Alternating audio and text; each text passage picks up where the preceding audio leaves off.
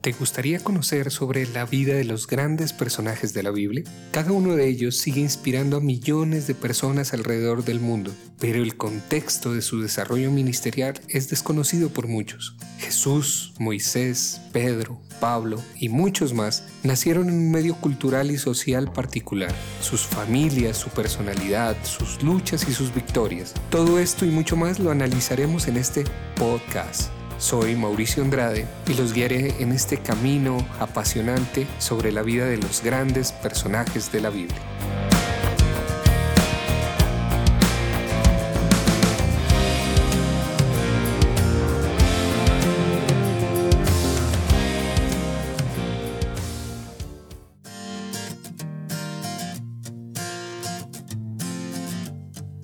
Hola amigos y amigas. Hoy iniciamos con nuestro octavo episodio de la vida de los grandes personajes de la Biblia, hablando sobre la vida del apóstol Pablo. En este octavo episodio hablaremos sobre los problemas que surgieron en las iglesias gentiles. ¿Tendrían los gentiles o no judíos que obedecer las leyes judaicas para poder pertenecer a la iglesia cristiana? Este conflicto se decidió en el primer concilio realizado en la historia de la iglesia, este tema lo vamos a analizar en este episodio. No se olviden de darle me gusta a este capítulo, suscríbanse y compartan esta serie de programas. Los links de los mismos los van a encontrar en la descripción. Así que iniciemos con este episodio.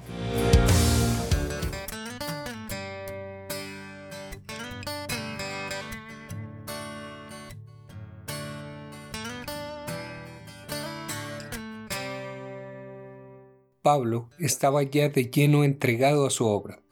Él había llevado el Evangelio de Jesús directamente a los gentiles y pudo cambiar a muchos de tinieblas a luz.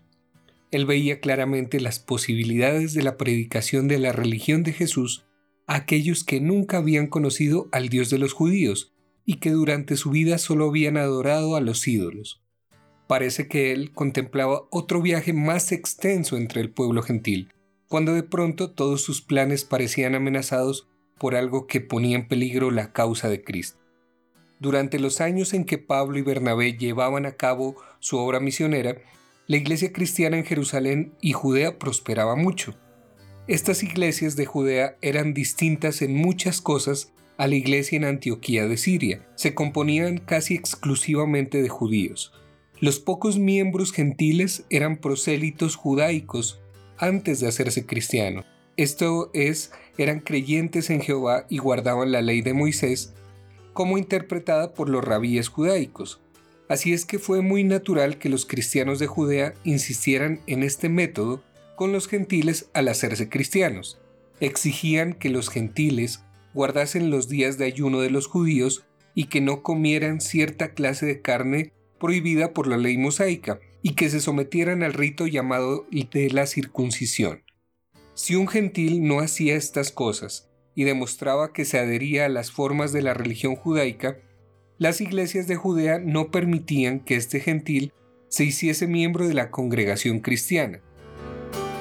Jesús vio la posibilidad de un error de esta naturaleza, es decir, el que estaban cometiendo las iglesias de Judea. Él trató de hacer que el pueblo comprendiera que la religión que él venía a establecer era algo más que un aumento a la religión del Antiguo Testamento. Había venido a cumplir todo lo que el Antiguo Testamento había prometido. Jesús dijo que tratar de hacer que la nueva religión se ajustara a las formas de la religión antigua era como poner remiendo de paño nuevo en vestido viejo. La tela nueva no sería como la vieja, tiraría del vestido y haría la rotura peor. Los cristianos de Antioquía comprendían que la religión cristiana no era una religión reformada del judaísmo, sino una religión nueva salida de la antigua. Por consiguiente, la iglesia en Antioquía no tenía esas reglas que dispusieran la forma mediante la cual los gentiles pudieran hacerse miembros de la iglesia cristiana, como sucedía en las iglesias en Judea. Ellos creían que la fe en Jesús como el Hijo de Dios y Salvador del mundo era el punto esencial para hacerse cristiano. Por lo tanto, no exigían a los gentiles que guardaran las ceremonias judaicas o que dejaran de comer carne prohibida a los judíos de la antigüedad. El asunto era uno de gran importancia práctica. Si los judíos cristianos forzaban el deber de guardar sus costumbres a los de las iglesias cristianas, el resultado sería de poco progreso entre el pueblo gentil. Pocos gentiles habían aceptado la religión judaica, había unos cuantos prosélitos en distintas partes, pero la mayoría del pueblo gentil despreciaba a los judíos y a su religión. Llamaban a los judíos fanáticos y consideraban su religión como supersticiosa. Así pues, si el cristianismo se presentaba a los gentiles como una forma distinta de la religión judaica, habría pocas esperanzas de éxito. Además, estos cristianos judíos erraban al exigir algo más que la fe en Jesús como base para hacerse miembro de la Iglesia. Si ellos hubieran prevalecido, la grandeza de la obra de Jesús se habría obscurecido y el poder de la religión cristiana habría sufrido mucho. Hasta el presente, la oposición con que tuvo que luchar Pablo en la predicación del Evangelio procedía de judíos no creyentes o gentiles incitados por judíos. Ahora su dificultad venía del seno de la misma iglesia. Los cristianos de Judea supieron lo que estaba haciendo la iglesia en Antioquía, es decir, que admitía a los gentiles al igual que a los judíos, exigiendo solamente una confesión de fe en Jesús como Salvador. Tal vez habrían oído hablar también del imponente viaje de Pablo y Bernabé y del gran número de conversos que habían tenido entre las naciones paganas. Había cristianos en la iglesia de Jerusalén y en las demás iglesias de Judea que dudaban. Sería posible, decían, que Pablo y Bernabé recibieran en la iglesia a personas que nunca habían sido judíos ni pretendían observar las leyes judaicas? Y sin discutir el asunto con los jefes de la iglesia en Jerusalén, se dirigieron a Antioquía para ver si podían arreglar lo que ellos creían ser una amenaza seria a la iglesia en ese lugar. Estos hombres, al llegar a la iglesia, se pusieron a enseñar a la congregación de la cual Pablo y Bernabé habían sido jefes por tanto tiempo. Sus declaraciones fueron muy enfáticas. Les dijeron, si no se circuncidan conforme al rito de Moisés, no pueden ser salvos. La paradoja en esto era el hecho de que estos jueces, asumiendo el cargo que ellos mismos dirigían esta enseñanza a personas que gozaban de la experiencia cristiana ya y apreciaban el fruto de una vida cristiana. No nos sorprende que este hecho causara excitación en Antioquía, y no nos sorprende que Pablo y Bernabé, con el recuerdo vivo de su campaña entre los paganos, donde habían visto a centenares aceptar a Cristo y recibir el bautismo del Espíritu, tuvieran no poca contienda con estos maestros perversos. Sobre este particular, Pablo tenía grandes convicciones. Nadie sabía mejor que él lo que significaba el yugo de la ley y la gran bendición que había en la libertad en Cristo Jesús. Como resultado, hubo grandes discusiones y disensiones entre estos hombres y Pablo y Bernabé. Los cristianos de Antioquía que se habían hecho miembros sin prometer guardar las costumbres judaicas, no sabían qué hacer. Es menester que comprendamos claramente el punto de vista de estos visitantes que protestaban. Ellos eran fariseos como Pablo, y se habían convencido de que Jesús era el Mesías, pero asumieron una actitud hacia los cristianos gentiles muy distinta a la actitud de Pablo y Bernabé. Ellos creían que la ley de Moisés era inspirada por Dios y era por lo tanto inquebrantable en todos sus detalles. Ellos creían que la promesa del reino mesiánico había sido hecha a los judíos que guardaban la ley, y por lo tanto ningún gentil podía tener parte en este reino si no se circuncidaba, y por este medio se hacía un miembro de aquellos a quienes se les había hecho esa promesa. Era cierto que ninguno podía entrar en el reino sin tener fe en Jesús como el Mesías, pero solamente los que guardaban las leyes judaicas o los prosélitos circuncidados tenían el privilegio de creer en el Mesías. Estos hombres de Judea no tuvieron éxito en su esfuerzo por convencer a Pablo de la razón que justificaba la manera de pensar de ellos. Dios había preparado a Pablo para una situación como la presente Pablo se dio cuenta de la importancia de este hecho y había determinado que en todo lo que él pudiera hacer, la causa de Cristo no sufriría por la limitada visión de estos hombres de Judea.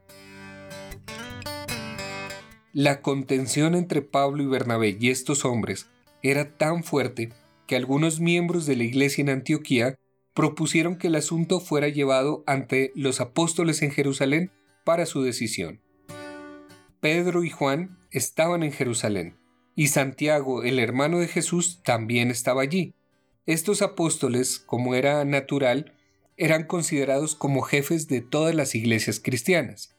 Ellos habían estado con Jesús y sabían mejor lo que el Maestro diría con relación a un asunto que estaba causando tanto daño a la iglesia en Antioquía. Así es que todos acordaron que esto sería lo mejor.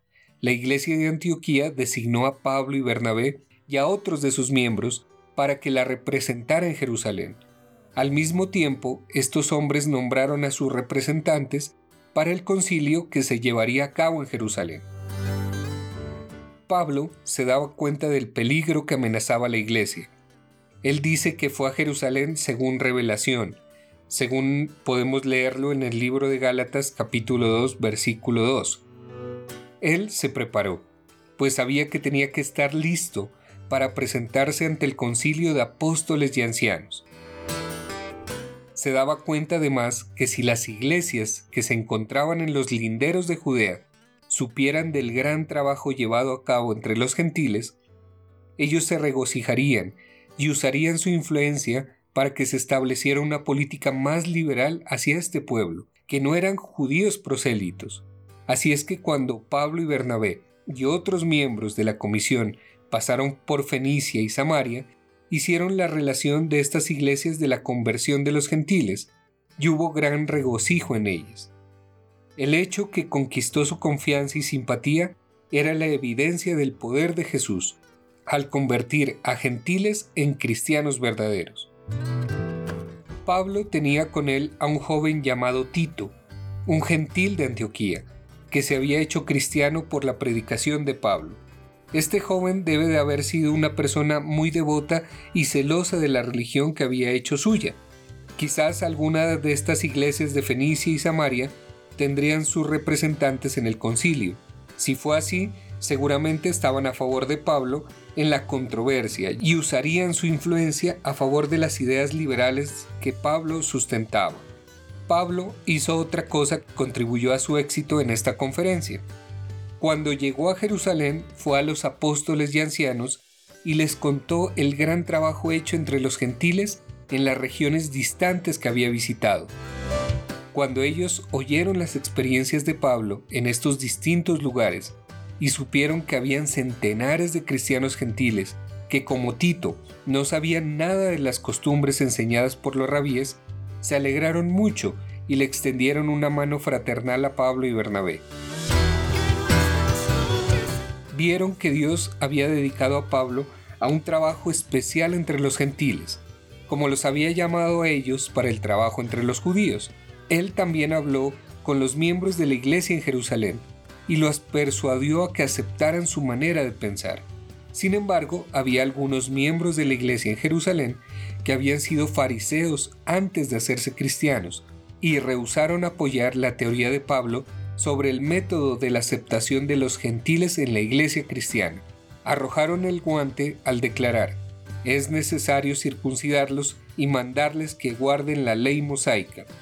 Estos exfariseos fueron los opositores fuertes de Pablo en el concilio ante los apóstoles y ancianos de Jerusalén. El día llegó, y se reunieron pues los apóstoles y los ancianos para conocer este asunto. Era la primera reunión de toda la iglesia, y se habían congregado para decidir sobre el asunto de más importancia y el más trascendental que jamás se presentara a la iglesia, entonces entraremos a estudiar este concilio. En el libro de los Hechos, en el capítulo 15, está narrado todo lo que sucedió en este concilio. Debemos recordar que no todos los miembros de la iglesia en Jerusalén estaban dispuestos a acoger fraternalmente a Pablo y Bernabé. había un partido fuerte que se componía en su mayor parte de cristianos que habían sido fariseos. Estos se oponían a Pablo y habían determinado que los gentiles no debían ser admitidos en la iglesia cristiana si no guardaban las costumbres judaicas. El partido llegó a tener el nombre de judaizantes, porque su objeto era que el cristianismo siguiera lo más cercanamente posible a la religión judaica. El proceso del concilio llevado a cabo con la deliberación oriental duró probablemente varias semanas. Estos judaizantes estaban presentes cuando el concilio se reunió. Parece que en esta asamblea todos tenían derecho a la palabra, ya fuera anciano, apóstol o solo un simple miembro. El enérgico partido fariseo entró en la controversia determinado a vencer y a desacreditar a Pablo. Disponían de muchos argumentos y se les dio entera libertad para presentarlos. Entonces a Pablo y Bernabé se les concedió una oportunidad para explicar lo que habían hecho entre los gentiles. Después de oír a ambas partes, se procedió a la discusión. Lucas nos dice que hubo mucha discusión, se debatió largamente. Pedro era ya veterano en el servicio del Señor. Por 20 años había predicado audazmente en nombre de Jesús y era amado y respetado por la iglesia entera. Cuando la multitud de personas reunidas para considerar este trascendental asunto no pudieron venir a un acuerdo, Pedro se levantó y como era natural, el concilio le prestó gran atención. ¿Decidiría él este asunto por su autoridad apostólica? No. Él acude al razonamiento, presentando sus razones con mucha sencillez. Empieza por recordarles que en tiempo pasado él también había predicado el Evangelio a los gentiles, y los gentiles habían creído. Él declara terminantemente que Dios lo mandó para que por sus palabras los gentiles conocieran el Evangelio y creyeran. Esta obra de Pedro, mandada por Dios, fue aprobada por el Señor, porque Dios los bautizó con el Espíritu Santo. Y ninguna diferencia hizo entre nosotros y ellos, purificando por la fe sus corazones. Esto es lo que dice Pablo en el libro de Hechos capítulo 15 versículo 9. El punto esencial de su argumentación era que si la fe es la que purifica el corazón, ¿por qué hacer tanto hincapié en la circuncisión? Si los corazones de los gentiles eran purificados por la fe, sin la circuncisión, entonces esta no era necesaria, y estaban solamente tentando a Dios. Llegó hasta decir que la ley era un yugo casi insoportable a los mismos judíos, desde el momento que no podían cumplirla, y recordó a la congregación entera que ellos dependían para su salvación solo en la gracia de Cristo. Con esta declaración terminante de parte de Pedro, sucedió un cambio en las deliberaciones, y a las declaraciones de Pedro nadie podía contestar.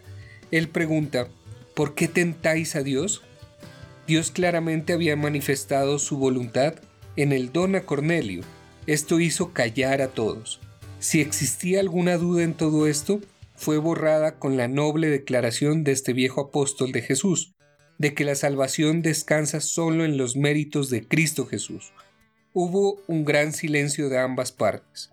Aún el partido fariseo no pudo decir nada, y Bernabé y Pablo aprovecharon esta calma para convencer más a sus oyentes. Lucas esta vez menciona el nombre de Bernabé antes que el de Pablo. Bernabé siempre había sostenido relaciones amistosas con todos en Jerusalén, y todos tenían completa confianza en él. A Pablo no lo conocían tan bien, por lo tanto correspondía ahora a Bernabé contarle los grandes resultados alcanzados con su predicación a los gentiles. Sus palabras evidentemente no eran contenciosas, eran una exposición de hechos, pero los hechos de esta ocasión, en este caso, era el argumento más contundente. Los gentiles habían creído en Cristo y Dios los había bautizado con el Espíritu Santo. Si estas cosas eran ciertas, ¿podría la Iglesia en Jerusalén asumir la responsabilidad de condenar el trabajo que tan claramente tenía la bendición divina? Hizo sentir a todos su gran responsabilidad, y los fariseos no pudieron oponerse más. Guardaron silencio aun cuando no estuvieran convencidos. Este silencio dio la oportunidad a Santiago el hermano de Jesús, que presidía el concilio para terminar la discusión. Hizo un resumen de los puntos principales del debate e indicó lo que en su opinión debía decidirse. Se cernía sobre él una atmósfera de respeto, un algo indefinido, misterioso y de dignidad por ser el hermano del Señor. Esa misteriosa dignidad se acentuaba por su porte, su vestido y su manera de vivir. La tradición dice que él no vestía tela de lana y que lo cubría una túnica de fino hilo blanco. Se dice que era tan santo y tan estimado por el pueblo judío que a él solamente se le permitía, como el sumo sacerdote, entrar en el lugar santo. No es extraño que lo llamaban el justo. Sus palabras, por lo tanto, llevaban la impresión y el peso de su carácter y de su sabiduría. Al ver Santiago que los fariseos callaban, comprendió la necesidad de apaciguarlos. Su discurso fue prudente. Él le recordó a la congregación la experiencia de Pedro con los gentiles, convirtiéndose estos y recibiendo la bendición de Dios al igual que los judíos. Entonces les enseñó cómo los profetas del Antiguo Testamento habían predicho la conversión de los paganos y que si ellos hubiesen leído bien el Antiguo Testamento, no les sorprendería lo que Pedro les había referido. Y entonces citó al libro de Amos en el capítulo 9 versículos 11 y 12, Habiendo confirmado la opinión de Pedro por la autoridad del Antiguo Testamento, Santiago declaró, Yo juzgo que no se inquiete a los gentiles que se conviertan a Dios. Entonces hizo una declaración que encerraba los puntos esenciales de la controversia. Declaró que a su juicio los gentiles podían ser cristianos sin observar las costumbres judaicas y que no se les debería exigir la circuncisión. Santiago evidentemente creyó prudentemente recomendar, como consideración hacia los judíos cristianos, que en mayor o menor número se encontraban en las iglesias gentiles, que se ajustaran a las costumbres judaicas en cuatro puntos. El primer requisito que propuso Santiago era que los gentiles cristianos se abstengan de las contaminaciones de los ídolos. Esto quiere decir que los gentiles cristianos no debían comprar ni usar carne que había sido ofrecida a los ídolos. El valor práctico de este requisito se puede comprender fácilmente. Si un judío cristiano no podía tener la seguridad de que nunca encontraría carne ofrecida a ídolos en la mesa de un gentil cristiano, nunca lo visitaría ni tendría con él la debida confraternidad. El segundo requisito era que los cristianos gentiles se abstuvieran de la fornicación, nos parece extraño que Santiago prohibiera un pecado tan grande junto con otros que solo eran cuestiones ceremoniales, pero tenemos que acordarnos que la fornicación se miraba con indiferencia en la sociedad greco-romana. Muchas veces era santificada por las religiones paganas, y en ninguna parte se veía más que en el oeste del Asia. Aún para algunos cristianos gentiles, la fornicación era una inocente gratificación de apetitos naturales. Por lo tanto, el judío cristiano tenía que saber por seguro que los gentiles desechaban esta repugnante idea. El tercer requisito era no comer la carne de ningún animal o ganado que fuese estrangulado. El cuarto requisito recomendaba lo mismo con relación al uso de la sangre como comida. Las costumbres judaicas eran muy severas con relación a estos cuatro puntos. Ningún judío comía carne que había sido usada en el culto religioso de un ídolo. Ningún judío comía la carne de ganado o de un animal que no hubiera sido muerto conforme a la ley mosaica, y les causaba horror la idea de usar la sangre como comida. A los judíos se les había enseñado estas cosas desde su niñez, y no siempre abandonaban estas ideas al hacerse cristianos la decisión resolvió un punto con entera claridad, a saber que un gentil no tenía que hacerse judío para ser cristiano, solo la fe constituía la condición indispensable para obtener la salvación. La ley podía ser obligatoria para el judío, pero no podía ser el medio de salvación.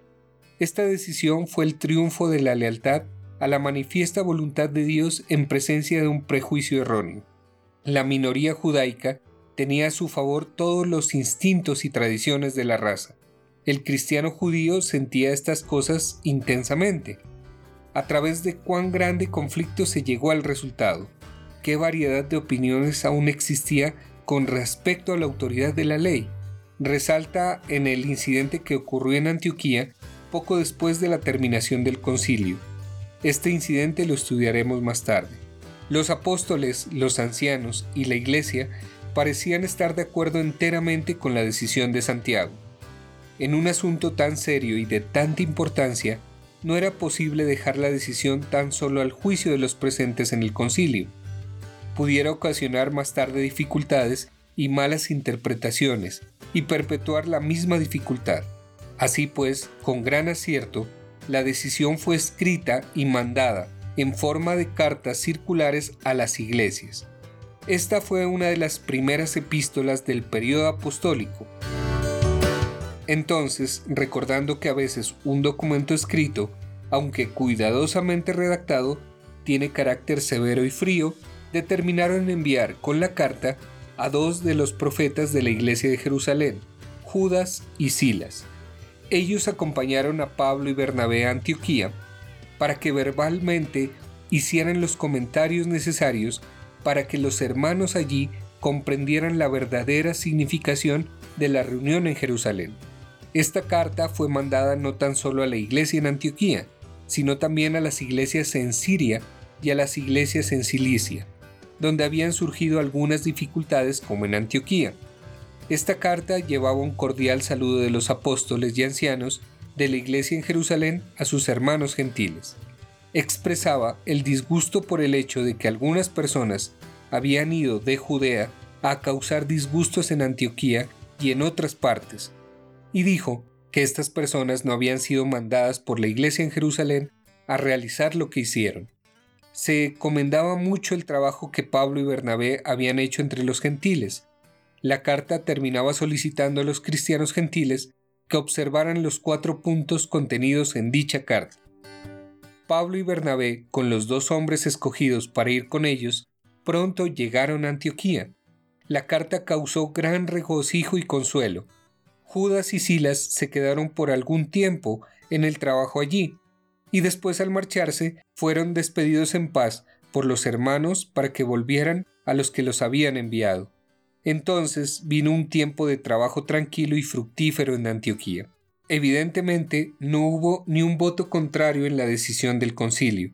La carta dice que habían sido puestos de acuerdo sobre las cosas que los habían perturbado. Sin embargo, este grupo judaico había sido silenciado solo temporalmente. No tenían la menor idea de someterse a la voluntad de la mayoría. Habían perdido en una justa y libre discusión, pero ellos tenían otros medios que esperaban emplear.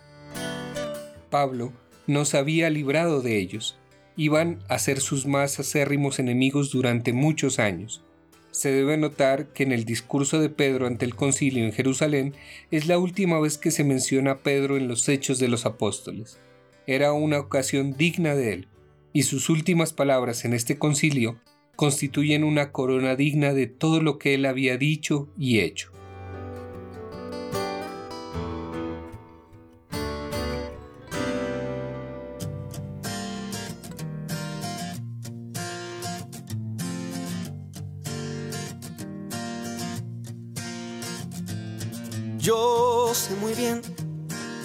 Ha dicho cosas sobre mí.